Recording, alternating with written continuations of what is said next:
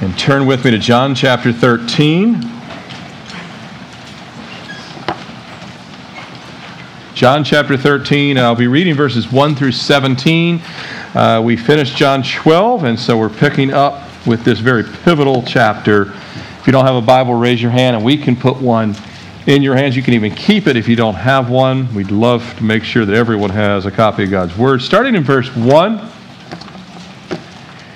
Now, before the feast of the Passover, when Jesus knew that his hour had come, that he should depart from this world to the Father, having loved his own who were in the world, he loved them to the end.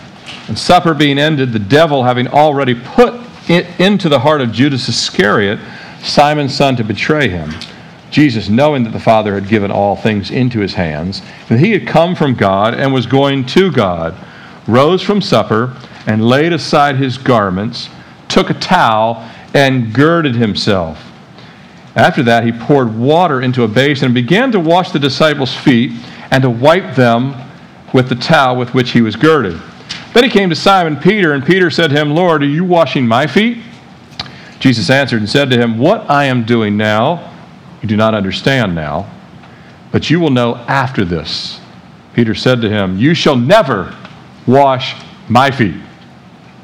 Jesus answered him, If I do not wash you, you have no part with me. Simon Peter said to him, Lord, not my feet only, but also my hands and my head. Jesus said to him, He who is bathed needs only to wash his feet, but is completely clean.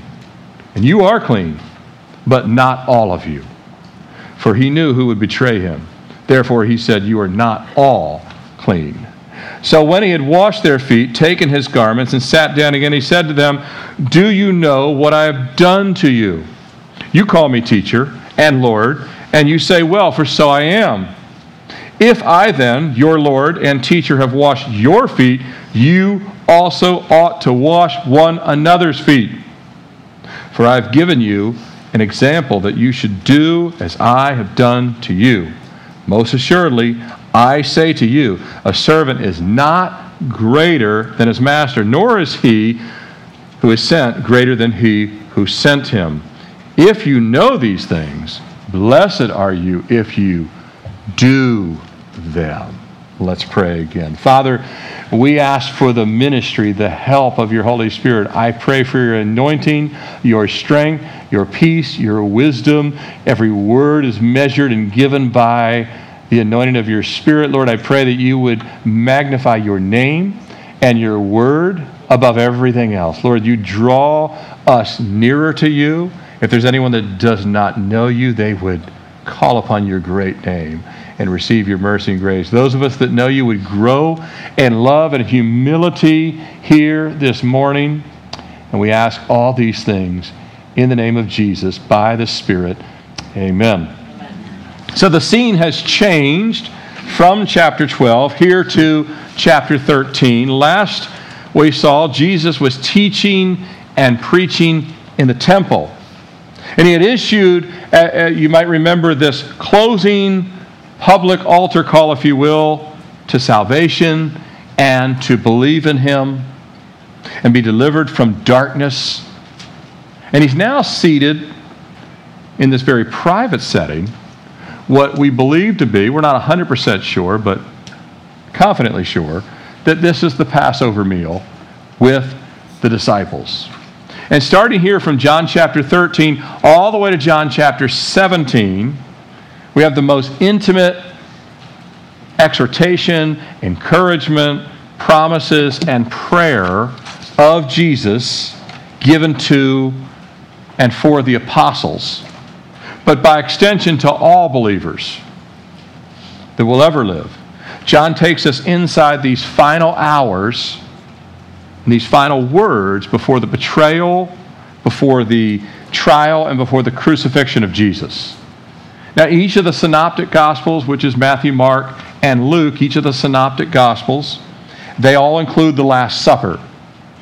And each of the Gospels in Matthew, Mark, and Luke, the Last Supper is 14 verses in each of those books. It's exactly 14 verses. They're not the same length of 14 verses, some of them have a little longer text. But each of those synoptic Gospels retelling of the Last Supper contain a small portion of what Jesus said at that meal. But John here, he dedicates five full chapters to this night before the cross, which is inclusive of that Last Supper. The vast majority of what is in chapter 13 through chapter 17 is only found in John's gospel, the vast majority of it. As a reminder to all of us, John's gospel was the last of the four gospels to be written, the last one of the four to be written. And so these five chapters come at the very end. It's kind of, they were reserved, if you will, as the final detailed teaching from Jesus to the disciples and to us, the church, for the last 2,000 years. These five chapters. Given exclusively once Judas leaves the room, which is going to happen you know, in this uh, 13th chapter at the beginning, once Judas, Ju- Judas leaves the room, everything Jesus is saying is expressly to the born again believer. He's talking to believers, not to the outside lost world. And of course, he loves the outside lost world, but this night he's talking to the church, he's talking to believers. William MacDonald said, John 13 through 17 is one of the best loved sections of the entire New Testament. This is the passage I actually listen. I listen often from sometimes chapter 13 all the way through 21. Sometimes I just go 15 through 21 when I'll go on a run or just walk or talk or just listen. I will listen to these chapters again and again, and probably now hundreds of times in the last year and a half. Uh, but these five chapters are known as the upper room discourse. I don't know if you guys have ever heard that term, but this is known as the upper room discourse, just as the other three Gospels, the Synoptic Gospels, they record what we know as the Olivet Discourse. The Olivet Discourse was just days before the Upper Room Discourse. Course, that took place on the Mount of Olives, and the Olivet Discourse dealt with the end of the age, the coming tribulation, the return of Christ. That's what the Olivet Discourse dealt with. Um, this discourse, uh, by the way, John did not record the Olivet Discourse, just the other three. But the other three don't record the upper room discourse, uh, just little portions of it. John, I mean, in the breadth of this five chapters, John is the one that records this Olive Discourse by the leading of the Holy Spirit. And he dedicates nearly a fourth of the entire book to this final night and these final words of Jesus before he lays down his life. Alexander Maclaren said this He said, Nowhere else in his speech at once is so simple and so deep. Nowhere else have we the heart of God so unveiled to us. The immortal words which Christ spoke in that upper chamber are of his highest self revelation in speech, even as the cross to which they led up to is his most perfect self revelation in act. So, these five chapters, Jesus is speaking the most revealing of his love for the church. The cross is the physical act of his love for a sinful humanity. If you're taking notes, you see the title uh, again this morning Serve Like the Savior, a humble outpouring. As we go through this, you, you can't help but notice just how humble Jesus is. These five chapters, they begin with an act of service and humility on the part of Jesus that serves as a living blueprint for the apostles that were there that evening and for every believer that's ever lived in the last 2,000 or so years. I do not have, which is unusual for me but not unprecedented, I do not have a sectioned outline this morning. But let me set the scene as we look at what John sets forth and what Jesus unveils in himself and what we're to learn this morning, what we're to apply from Jesus' sacrificial service, which all takes place on the eve of his sacrificial death. So all this is the night before he's going to go, going to go to the cross. Back to verse 1. Now, before the feast of the Passover, when Jesus knew that his hour had come that he should depart from this world to the Father, having loved his own that were in the world, he loved them to the end. So John prefaces his eyewitness account of this monumental evening by stating that this meal precedes Israel partaking of the Passover as a nation. That this meal precedes it, whether it's by hours or a day, we do not know. There's debate among scholars exactly what that means, but uh, many scholars do believe that Jesus officiated the Passover feast early for the disciples. We, again, we, we don't, there's ways to rectify the calendar numerous ways, but, but it, it's pretty clear that he took it before Israel did at this point. And knowing that Jesus, he's the only one that knew that he was the sacrificial lamb, it makes a lot of sense that he's going to reveal that to the men he's going to send out into the four corners of the world that are going to represent no, no, the Passover was always about Jesus. John doesn't say definitively that this meal was the Passover meal, but we do believe, at least I certainly do, and many others do as well, that it was based on the timeline and the harmony with the other Gospels. John further prefaces the sovereignty and the faithfulness of Jesus here in verse 1. That hour, he said, when Jesus knew that his hour had come. Now, this is the third or fourth time that we've seen this reference in chapter 12 and 13 that this hour had come. Remember back, way back at the wedding in Cana, Jesus said, It is not yet my hour. My hour has not come, but clearly this hour has come. And we've talked about the fact that the hour is not one single moment, just like there's 60 minutes in an hour and a lot of seconds in an hour. You have this whole Passover week, which is inclusive of the hour. But then, just like in a regular hour, when you get near the end of the hour, things are getting really close to being completely done. And that's where Jesus is. He's in this hour that has come. And it goes back to when he said in John chapter 12, verse 23, um, This hour has now come, and that he would glorify his Father, which is to finish all the things that the Father had given him to do. And in soon returning to the Father, it says here in verse 1 that Jesus knew he, uh, that the hour had come that he should depart from this world to the Father. Jesus knows he's going to soon return to the Father. No one else there knows that Jesus is a little more than 40 days away from going back to sit on the throne he left. That night, no one else knows that he's got 41, 42, depending on you know how we look at this, depending on which scholar is saying, no, I think it's this day or I think it's that day. That fine. 41, 42 days or so before he's going to go back and sit on the throne.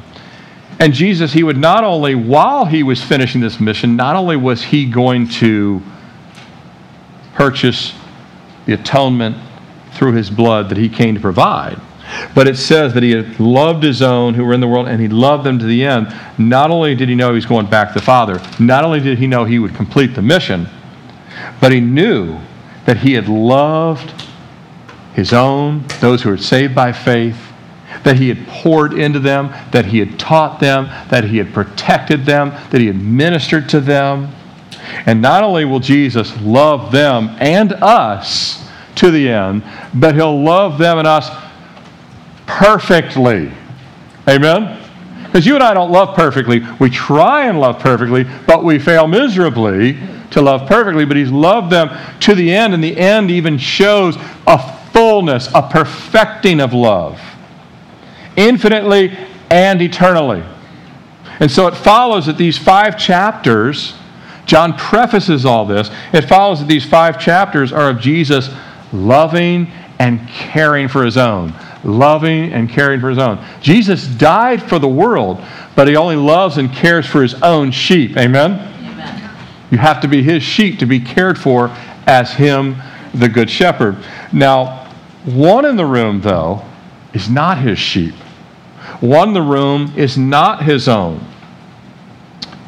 And so John begins in verse 2 uh, with an asterisk, if you will,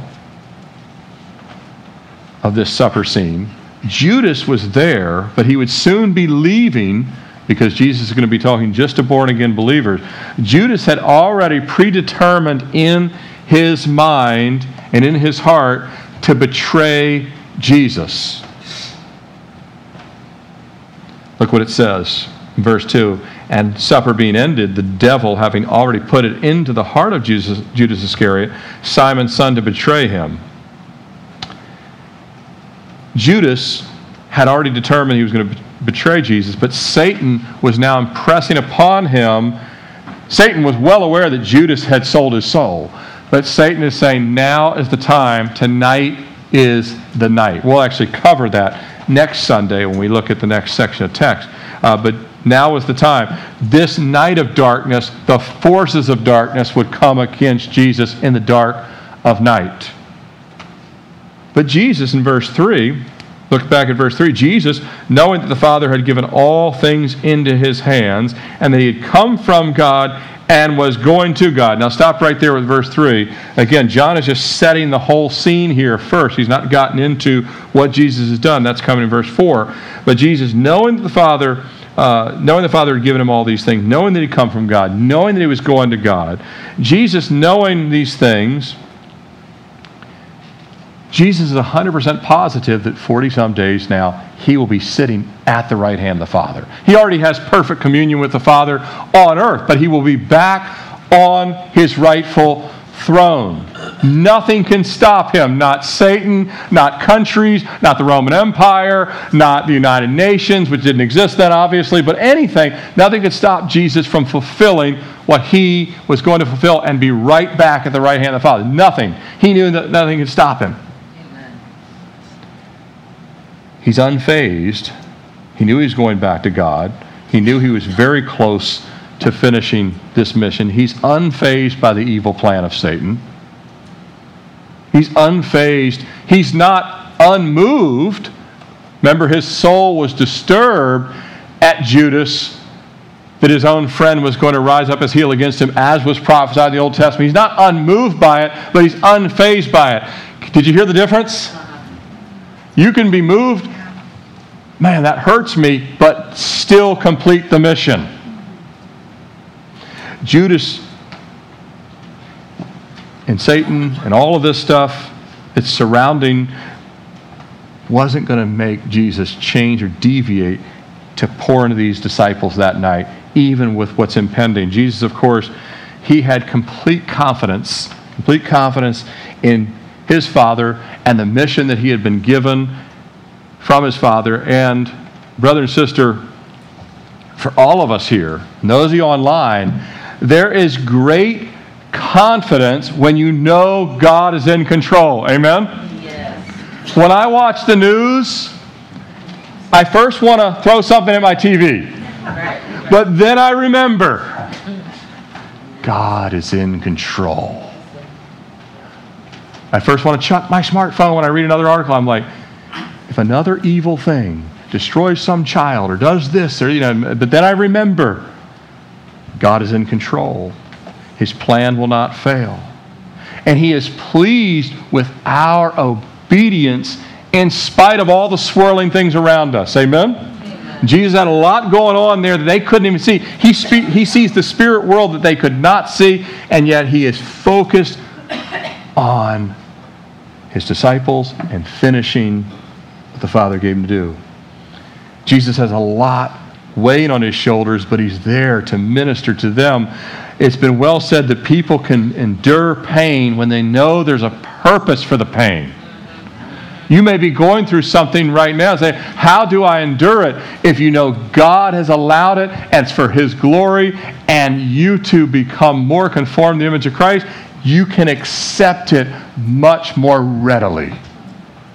You can endure as Jesus did because he knew the purpose was going to be to save souls and glorify the Father. And that outweighed anything else that was weighing on him and in that room. Jesus demonstrates that he can ignore the troubled hour. And it is a troubled hour. It's a dark hour. It's going to result in his murder. Uh, he can ignore all that and actually focus on the present and the present purpose of pouring into these disciples, which are going to take this whole gospel message. We're here because they stayed the course with him. Oh, we need to learn how to rest in God's control so we don't say, oh, I can't do this or I can't do that because I got all these other things swirling. Jesus you can. You focus your attention on me and I can put like horse blinders on you.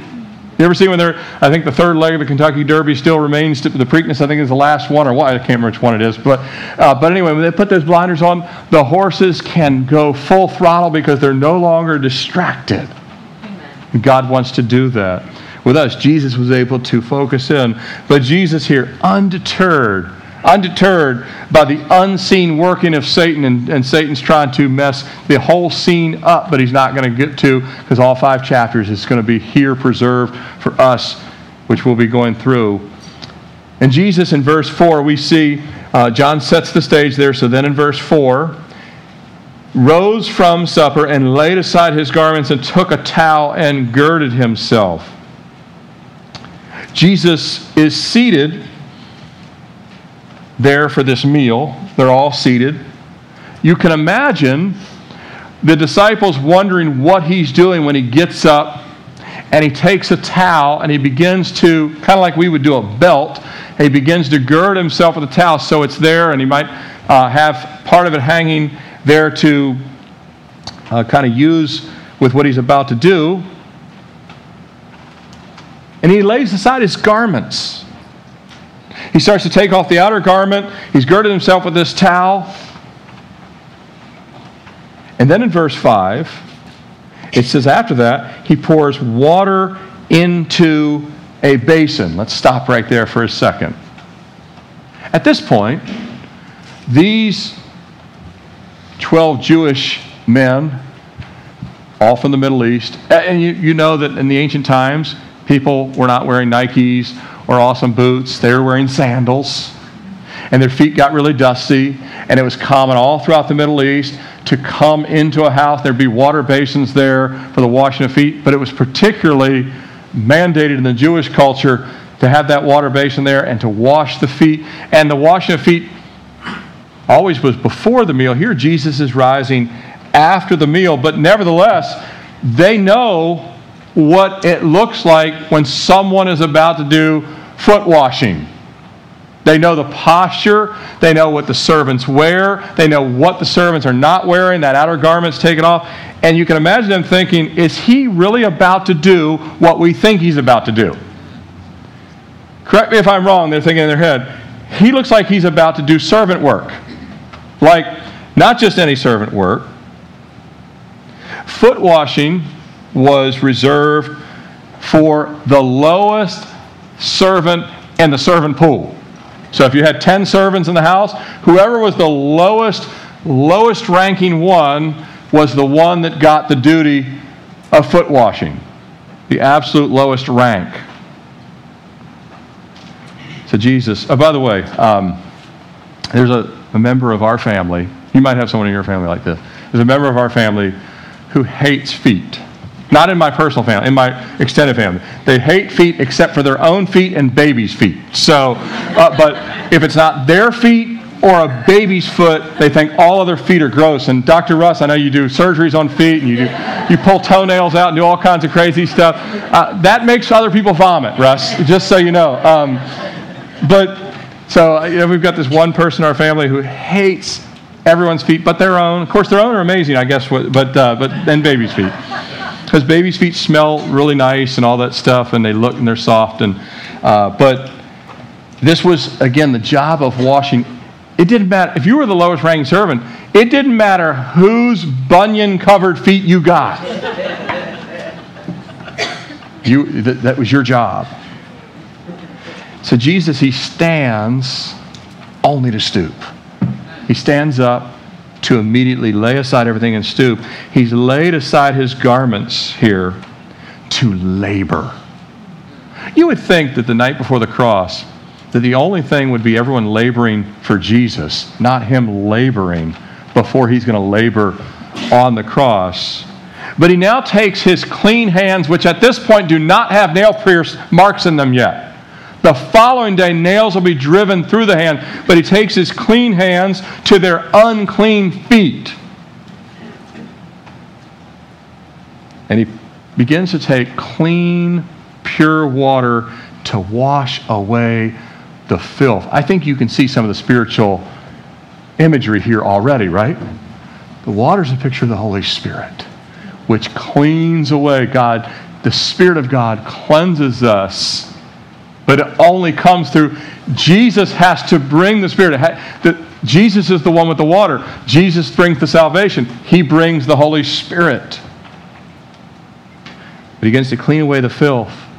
And then he takes that towel that's at his waist and he begins to carefully dry the, he doesn't just wash the feet, he carefully dries the feet, one disciple at a time, one foot at a time, another foot, another disciple, first foot, second foot.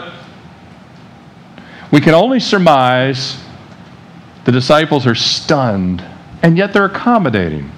They're letting go, all right, I don't know why you're doing this. Everyone's just thinking their different thoughts. I can't believe he's doing this. They may have been willing to wash each other's feet. Doubtful. They, they usually argued about things. They probably would have washed Jesus' feet if he asked. But to wash theirs, they didn't really expect that at all. Look at verse 6. Then he came to Simon Peter, and Peter said to him, Lord, are you washing my feet? Peter's always willing to say what everyone else wants to say. There's like one of these in every family, right? Like, good thing they're here because I know the question will get asked. I don't have to ask it. I don't have to look like the one that's asking the difficult question. But Peter just goes ahead and says that, Are you going to wash my feet? Well, duh, he's washed everyone else. Why would he not wash yours? Jesus answers in verse 7 What I am doing, you do not understand now. Boy, couldn't Jesus say that to us for 8 million things? I mean, that's just that statement right there. If Jesus says this to you, can you accept that? He's in control. What's happening to you and me is no accident. What I'm doing right now, you don't understand. You can fill in many aspects of your lifetime with that verse. Doesn't mean that he doesn't know. But he says, You don't understand. But after this, you will. Eventually, we will. Maybe it's not until we get to heaven, or maybe it'll be next week. In their case, they were really close to understanding. By at least three or four days later, they would start to understand things they never understood before when he would end up rising from the dead. But he, call, he responds rather calmly to Peter. You'll not understand. You don't understand what I'm doing, but eventually you will.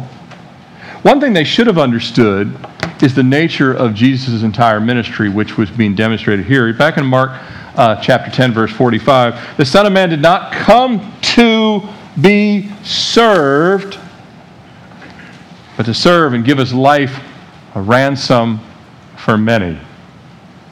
I hate to pick on our politicians for a second. You know, their, their title is public servant.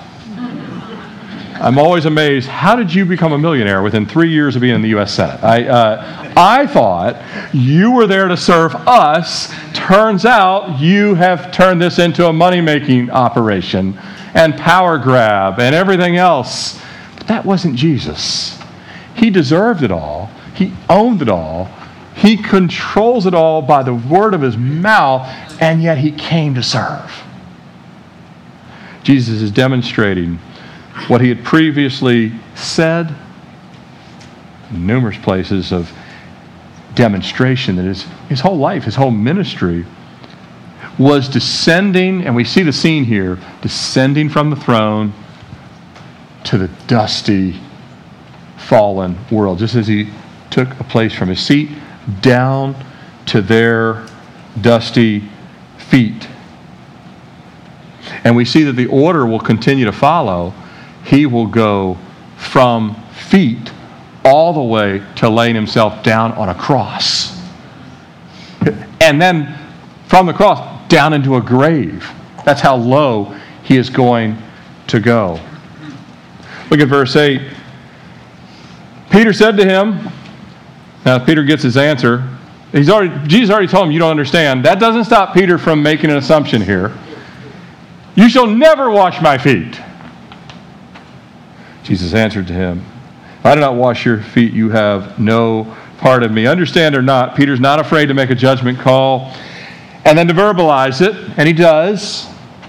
And he concludes that the foot washing stops with him. I know you wash these other guys. I know they kind of let you do something that was way beneath you, but I'm not going to let you do something that is beneath you. It's beneath your authority, Jesus. It's beneath your glory.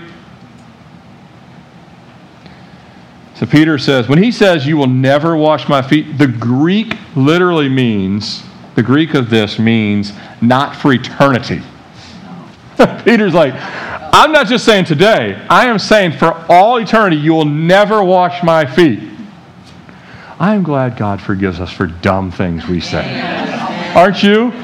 Like, uh, instead of Jesus saying, All right, that's it, you're not saved. You know, he doesn't say that. He doesn't even he doesn't even come down hard on him here. Later he will say, "Get behind me, Satan." That's that's a pretty stern response, uh, but it literally means not ever, not for eternity. This shows how flawed our vision can be sometimes. Amen. Well, we think we're actually, Peter thinks he's doing Jesus. He thinks that this is actually worshipful to Jesus. He thinks Jesus is going to love this statement. He thinks he's going to say, Peter, now look at everybody. Let, let me put our arm around. Peter here is the first one that realized that this is beneath me. Why didn't the rest of y'all believe that it was beneath me? That's Peter thinks that he's, he's doing something good. He's doing something noble. I'm defending your character. You should not do the lowest rung slave duty. But we can sometimes think that we are having some kind of righteous thought. But if we are running into the will of God, we are not in a righteous place. We are actually revolting against the will of God at times. We're opposed to the will of God. Any, by the way, believers that say, I want to do something really amazing, and if it conflicts with Scripture, it's not amazing. Amen? Amen? And this is what Jesus said. Now we have the written word. So today, when you see churches and pastors saying, I know what the word says, we're going to do this anyway. That's complete arrogance. It's complete, hey, God, take your scripture and chuck it out the window. We've decided this is the way to operate. And Jesus is very gentle with Peter here, but, but the point remains whatever God says is correct, not what we think at times. Our, our thinking can be off even when we're trying to do something we think is correct or helpful. But Jesus simply explains to Peter, If I do not wash you, you have no part of me. By the way, if you say that to someone who has a soft heart, they get the message real quick, and Peter does. He, he's not like someone says, Well, then fine, have it your way. He doesn't say that. Peter's like, okay, I was way off. Again. I was way off. Please wash me head to toe. I need a shower, not a foot bath. But Jesus tells him in verse 10 he was bathed, and he's only to wash his feet, but is completely clean. Jesus says, You only need me to wash your feet. It's a change from worldly feet to heavenly feet. Our feet that used to walk on the broad road to destruction, that were walking to the darkness of hell, were walking in the course of this world. Instead, we are put on a path to light and eternity in heaven. And our feet have been shod with, as Ephesians 6:15 says, shod with the gospel, the preparation of the gospel of peace God anoints our feet with his gospel. Jesus, I've washed your feet. You are clean. But in verse 10 and also into verse 11, Jesus goes on to say, You are clean, but not all of you. For he knew who would betray him. Therefore, he said, You are not all clean. Even um, after this symbolic washing because Jesus has never physically came and washed my feet nor any of yours, right? This was symbolic. Even after this symbolic cleansing that signifies Jesus cleansing the soul, one heart remained unwashed because it was unmoved. One heart in that room remained unwashed because it was still unmoved. Peter had foolishly put his foot in his mouth, but he firmly believed in Jesus. As soon as Jesus corrected him, he said, Give me a bath.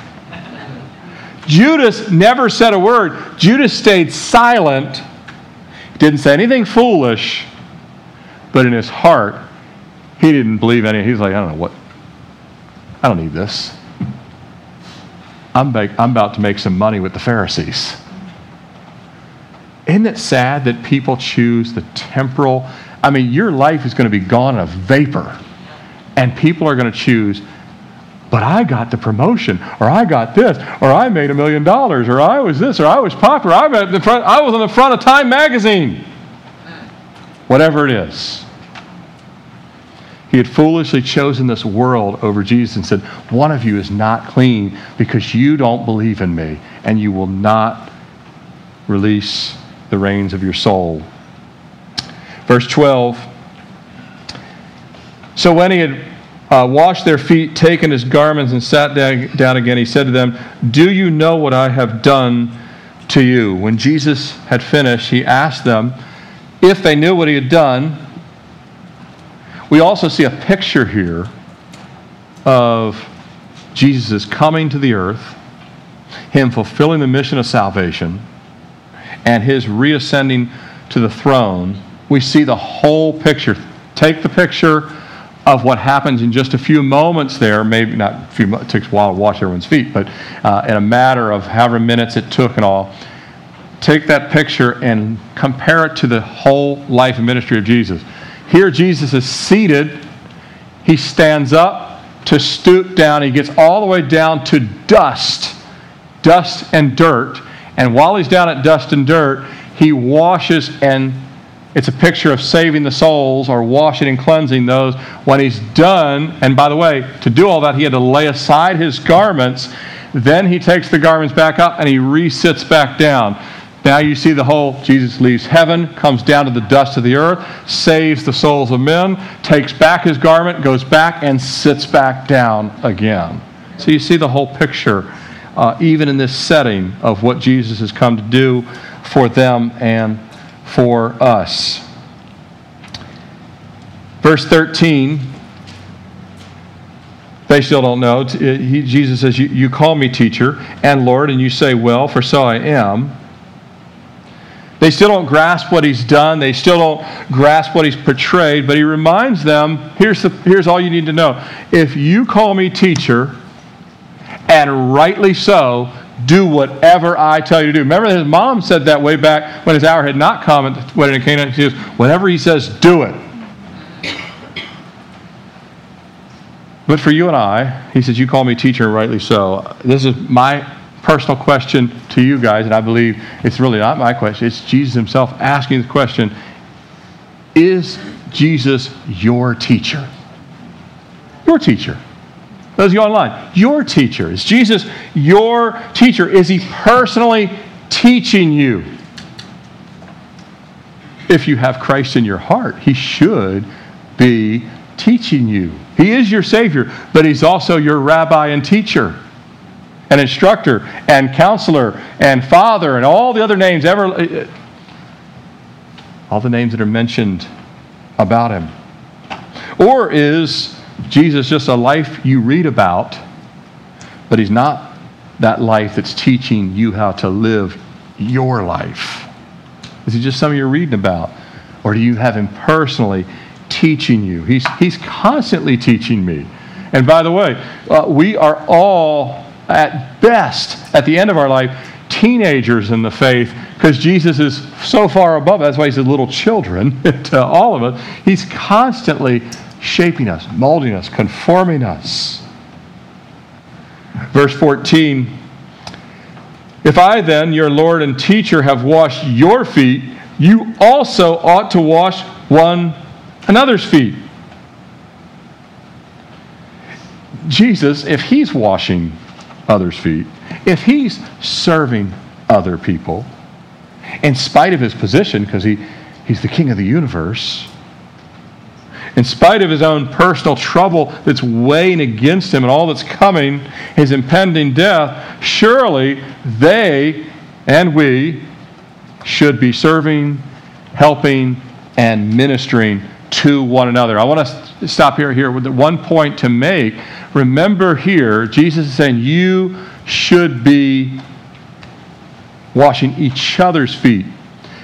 We do have the Great Commission. We have a calling. I just talked about missions, why it matters to us what's happening in Guatemala, why it matters to us what's happening in Philippines or in India or in Italy. I've never met all the people in those countries. I hope they all come to Jesus. We have a calling.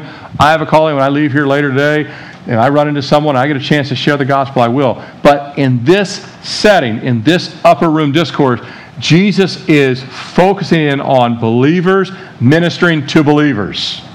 He's later going to say, This is how the whole world will know that you're truly my disciple, that you love one another. That's in this same night. He says that in this upper room discourse.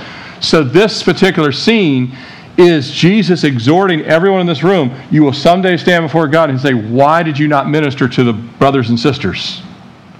Why did you not wash their feet? Well, I was really busy. Have you seen my work schedule? Have you seen what I was trying to accomplish? He said, Yes, I saw that. So he's saying we, we ought to be doing these things. We ought to be washing one another's feet. And he says in verse 15, look at verse 15, For I have given you an example that you should do as I have done to you. Here in verse 15, they've been given not just an example, but the perfect example from the perfect Savior, their teacher, their Lord, and now they've been given not just an example, here's a command. So it's one thing for Jesus that when I was younger, my dad said, I'm going to show you how to cut eight rows of the yard. You're going to grab it from here. I had an example, then I had a command. But I'm like, there's an acre left. You do it way better than I. You keep doing it. I used to do. I used to say it. I'll mess it up and all this other stuff. But he didn't care. He's like, no, you're going to mow it. uh, you're going to get good at this. Hour later, I come in all sweaty. But the example was set, and then you have the command. The example plus the command. And so Jesus said, As I've done, you now need to do. He goes on in verse 16 Most assuredly I say to you, a servant is not greater than his master, nor is he who is sent greater than the one who sent him. What does all that mean? We're all under Jesus' authority. No servant here outranks Jesus. No pastor, that pastor sold 48 books. Where does he rank? Nowhere compared to Jesus. Matter of fact, he might rank under some little lady in India we've never heard of that God is going to exalt with all kinds of position in the great millennium, right? So God's not impressed by what people have accomplished. The people you've never heard of in North Korea are going to, uh, I, I guarantee I'll be answering to all of them in the millennium. But all of us are under Him. We're all the same servants. We all have the same reporting structure, and that is to Christ. And nobody who's been cleansed by Jesus who went lower than even the feet, but all the way down to the cross and into the grave. No one went as low as Christ did. There's not one believer that's ever been born again from the time of Christ till now. There's not one believer who has ever, not anyone in this room, anyone online, if you've not been doing this, this is God saying to you, now's your time. There's not a single believer who has ever been exempt from foot washing in the body of Christ. Not literally washing feet. I've seen churches do that. Uh, I'm not saying anything for or against it. I, that's not what Jesus was saying. You have to learn to go low and minister to people in the body. Even people that, well, but they rub me the wrong way. Well, they have feet, and that's your basin. If we're still staring at the basin, it's time for us to pick the basin up, humble ourselves, and serve like Jesus. I want to close with uh, just something I put up on the screen that kind of parallels, uh, takes the whole thing and kind of encapsulates it all. Number one, Jesus stood up from a meal remember that the meal, and every meal you and I have, is for is to be enjoyed. I mean, later today I might have lunch with my wife, and I thoroughly will enjoy having a meal with her and a conversation. But every meal is not just some meals aren't even really to enjoy. Some meals are just for sustenance. But all of our dining is to go and do something with that strength. Number two, Jesus laid aside his garments, and we're going to have to lay aside our priorities and anything that we're holding on to. Number three, there's a humility in putting on the form of servant, and all of us are called to be servants. Number four, he took a towel and he girded himself to labor, and we're going to have to do the preparation and, in fact, the labor that it requires sometimes to labor in the Word and in prayer, and girded by God's strength through the Word and prayer to do the things He's called us to do, not what our flesh wants to do. Number five, Jesus began to pour out the water and do the work. And by the way, if we have the Holy Spirit, He pours out of us and helps us do the work. But we're actually going to have to do it. We can't just say, uh, I'll do it, I'll do it, I'll do it, I'll do it. And then our life comes to an end and we've never really taken. But if we have the Holy Spirit, He helps pour us out to do it. Number six, uh, He went low to dirty feet. And we're going to have to go low. We're going to have to humble ourselves. We're going to have to take our precious commodity of time and we're going to have to get dirty sometimes helping other people. And when the dust of this world is collected on other people's feet, it's not easy to get it off. It's not fun to work with. Many people leave the ministry because it's too dusty and too difficult. But all of you have a ministry. All of you have people that you're called to minister to. Well, what if it doesn't come easy? Yeah, sometimes you have to scrub. But God will help.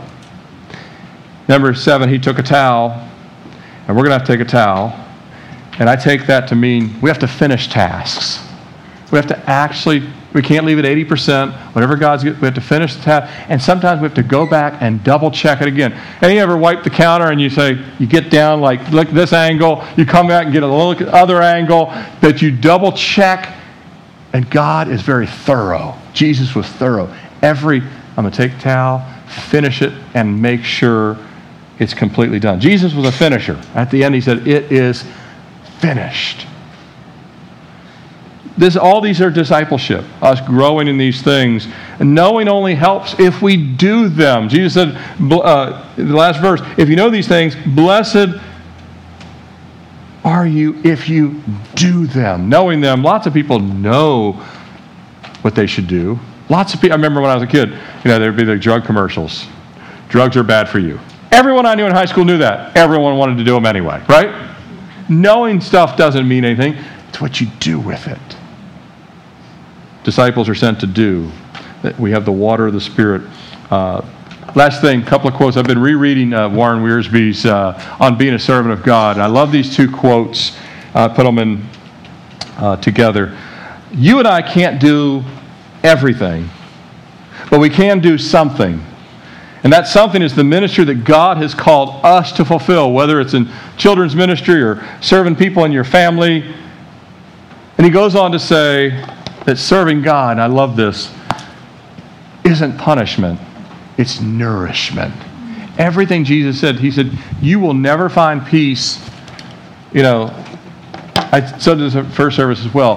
One of the things about Jesus and his humility, um, he was so confident who he was that he didn't care. Like he knew he was going back to the Father. When you're confident in God, when you know that where you stand with God is all that matters, you don't have to impress anybody anymore. You don't care what people think. You don't mind being a servant. You're just going to die to yourself. You don't need to impress people, say, I've got this, I've accomplished this. That's what the world, they're always doing self promotion. Jesus was doing self denial. Amen? dying to self. Jesus set the perfect example. He loved beyond measure. We're now to simply follow him, obey, and pour out our lives in like manner. Amen. Father, we thank you again for this time. And Lord, even as we enter into a time of communion and Lord's Supper, we pray that, uh, Lord, that you've even given us a little more clear vision of just how humble you are and how much you love those who have called upon your name. Lord, you love us in this room not because we're lovable, but because you bestowed love on us. You've given us value that we did not have until we believed in you.